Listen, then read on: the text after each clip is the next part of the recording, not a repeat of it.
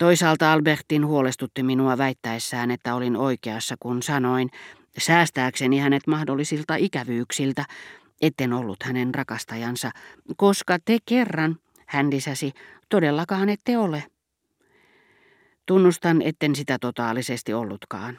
Mutta oliko siinä tapauksessa syytä ajatella, että kaiken minkä me yhdessä teimme, hän teki myös kaikkien niiden miesten kanssa, joiden rakastajatar ei muka ollut, kuten hän minulle vannoi. Saadapa hintaa mihin hyvänsä tietää, mitä Albertin ajatteli, ketä hän tapasi, ketä rakasti. Miten outoa, että uhrasin kaiken tälle tiedonhalulle, vaikka olin samoin Gilberten yhteydessä halunnut saada selville nimiä ja tapahtumia, jotka nyt olivat minusta niin yhdentekeviä. Tajusin erinomaisen hyvin, etteivät Albertinin tekemiset olleet sen kiinnostavampia. Ei voi muuta kuin ihmetellä, että ensirakkaus, joka sydämeen jättämänsä heikon kohdan välityksellä raivaa tietä tuleville rakastumisille, ei oireitten ja kärsimysten samankaltaisuudesta huolimatta autakaan meitä parantamaan näitä. Muuten, onko tarpeen tuntea jokin tapahtuma? Emmekö vain tunnekin aivan yleisesti ottaen niiden naisten valheellisuuden ja vaiteliaisuuden, joilla on jotakin kätkettävää? Onko siinä mahdollista erehtyä? He tekevät vaikenemisesta hyveen. Me kun taas haluaisimme niin kovasti heidän puhuvan, ja me vaistoamme heidän vakuuttaneen kumppanilleen, en sano koskaan mitään. Minun kauttani ei ainakaan kukaan pääse perille mistään, koska en sano kenellekään mitään.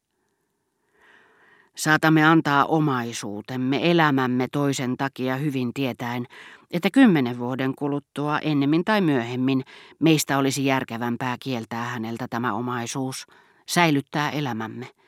Sillä silloin tämä toinen on jo eronnut niistä, on yksin, siis olematon. Meitä kiinnittävät toisiin tuhannet juuret, lukemattomat langat, toisin sanoen eilisillan muistot ja seuraavan aamun toiveet, ja tästä jatkuvasta tottumusten verkosta me nimenomaan emme pysty vapautumaan.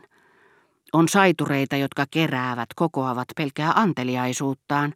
Me taas tuhlaamme saituuttamme.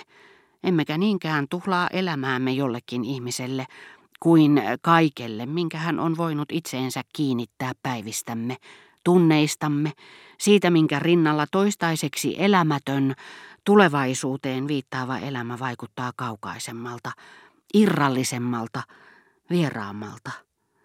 Tärkeintä olisi irrottautua näistä siteistä, jotka ovat niin paljon tärkeämpiä kuin tämä toinen – mutta niillä on valta luoda meissä hetkellisiä velvollisuuksia häntä kohtaan, niin ettemme tohdi jättää häntä siitä pelosta, että hän voisi saada huonon käsityksen meistä. Siitä huolimatta, että myöhemmin uskaltaisimmekin, sillä erottuaan meistä hän ei enää olisi me, ja mehän tunnemme itse asiassa velvollisuuksia, vaikka ne näennäisen epäjohdonmukaisesti päätyisivät itsemurhaankin, vain itseämme kohtaan.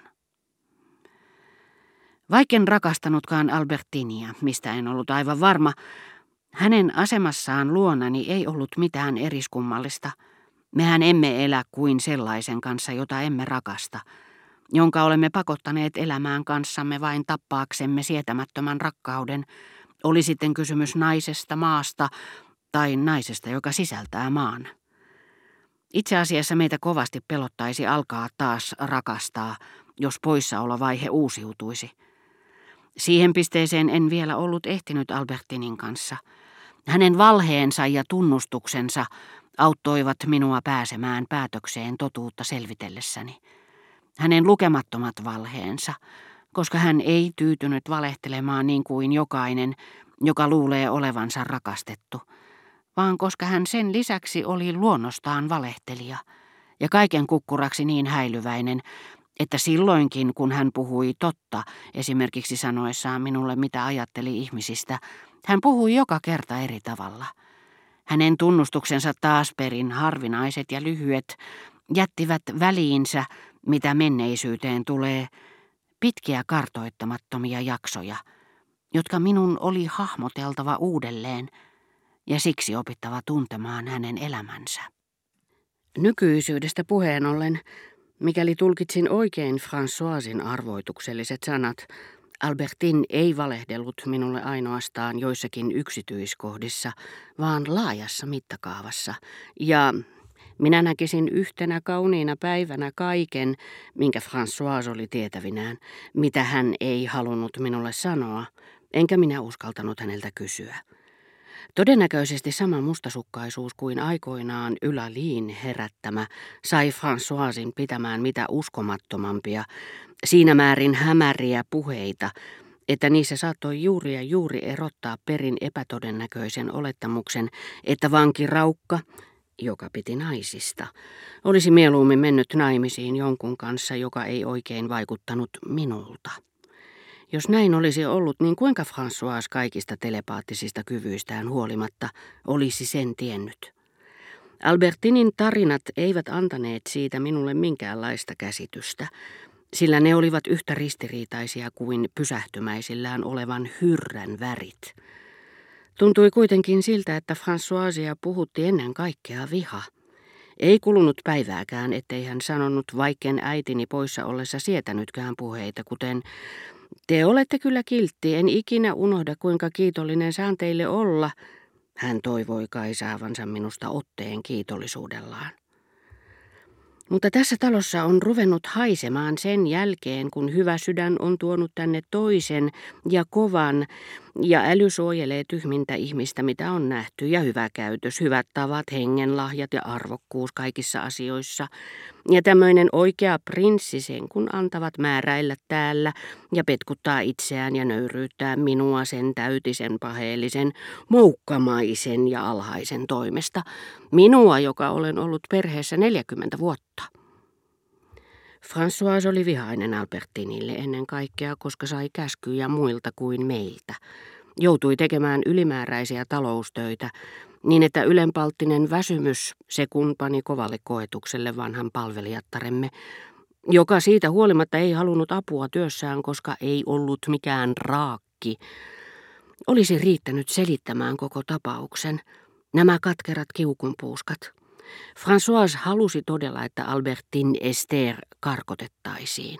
Se oli hänen harrastoiveensa. Lohduttaessaan häntä se olisi jo sinänsä merkinnyt lepoa vanhalle palvelijattarelle. Mutta mielestäni kysymys ei ollut vain siitä. Moinen viha ei voinut syntyä kuin yliväsyneessä ruumiissa. Vielä enemmän kuin huomaavaisuutta Françoise tarvitsi unta. Albertinin lähdettyä riisumaan päällysvaatteitaan käytin sitä heti hyväkseni.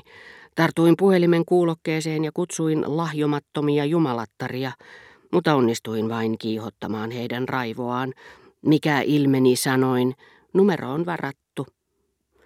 André jutteli tosiaan parasta aikaa jonkun kanssa. Odotellessani puhelun päättymistä mietin ja ihmettelin, koska kerran niin monet taidemaalarit pyrkivät uudistamaan 1700-luvun naismuotokuvia, joissa kekseliäs lavastus auttaa ilmaisemaan odotusta, murjottamista, kiinnostusta, unelmointia. Miksi kukaan moderni Boucher tai Fragonard ei maalannut kirjeen tai cembalon sijasta kohtausta, joka voisi olla nimeltään puhelimessa – missä kuuntelevan tytön huulille on kohonnut hymy, sitä aidompi kun se tietää pysyvänsä salassa.